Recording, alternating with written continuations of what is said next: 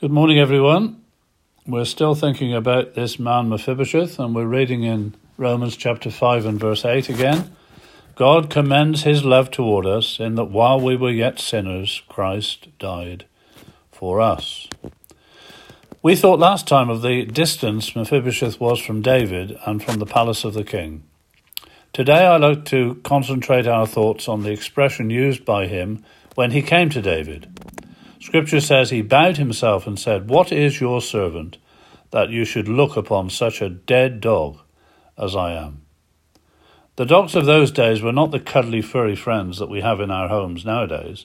They were filthy, vicious, ravenous, wolf like beasts. They would tear and eat virtually anything, and human flesh would be on the menu if you were in the wrong place at the wrong time, as they did, you'll remember, with Jezebel. Certainly not creatures of the home, they were wild, undomesticated animals, as Scripture says, without or outside our dogs. This is why Mephibosheth used that expression. He knew that he belonged outside. He had no legal, moral, or meritorious right to be inside the palace in a place of nearness to the king. When we read in the Old Testament of Gentile nations that occupied the land of promise before the nation Israel, they were described as dogs because they behaved in an animal like way, perhaps in sexually in sexual sexual perversity, being without natural affection. They even sacrificed their own children to false gods.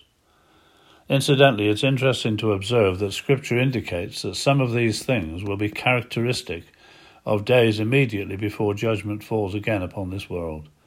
And our present society is going in that direction faster every day.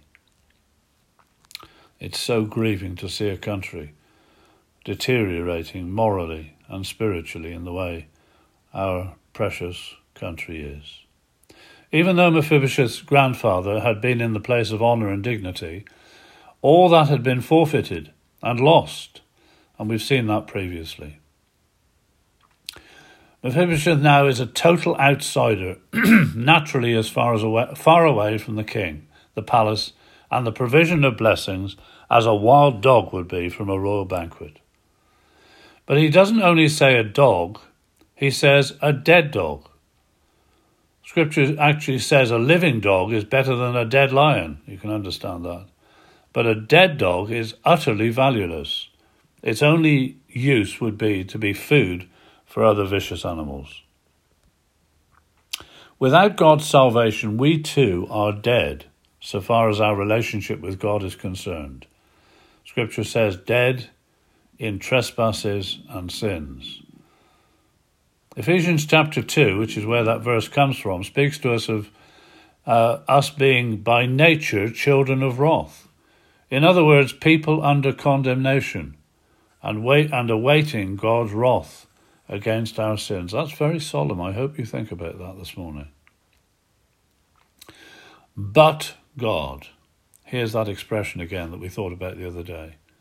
But God, who is rich in mercy, for his great love, wherewith he loved us, even when we were dead in sins, has quickened us, made us alive, that is, together with Christ.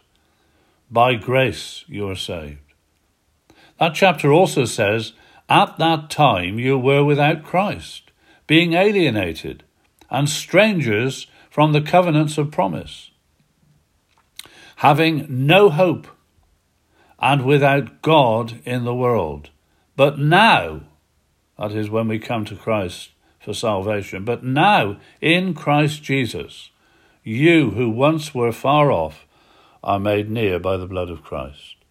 We were outside dogs, so to say, but God in His grace has brought us inside, and we've become sons and daughters of the living God when we put our faith and trust in the finished work of the Lord Jesus at Calvary. What I'd like to think about today, particularly, is life. Mephibosheth saw himself as a dead dog.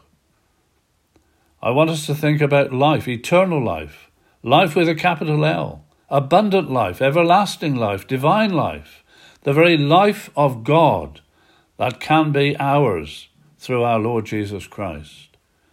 Scripture says the wages of sin is death, but the free gift of God is eternal life through Jesus Christ our Lord. Jesus said, I am come that they might have life and that they might have it in all its abundance. He also said, This is life eternal, that they might know thee, the only true God, and Jesus Christ, whom you have sent.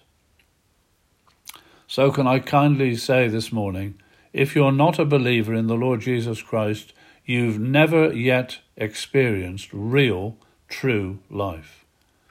Eternal life is to know God, the only true God, and Jesus Christ, to be one of God's own family, in the circle of divine favour and of eternal blessing.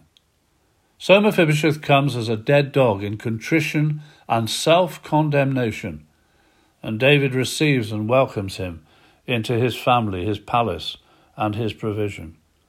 You see, that's the way of blessing. The way up is down, I've said that before. And when I humble myself before God and confess I'm a sinner, worthy only of God's wrath and judgment, then and only then God can dispense the riches of His grace upon me and receive me into his family to be one of his children, into the fullness of salvation here and now, and the prospect of a glorious eternal home and everlasting blessings. What a work the Saviour did upon the cross to reconcile guilty sinners to a holy God. God bless His word to you this morning.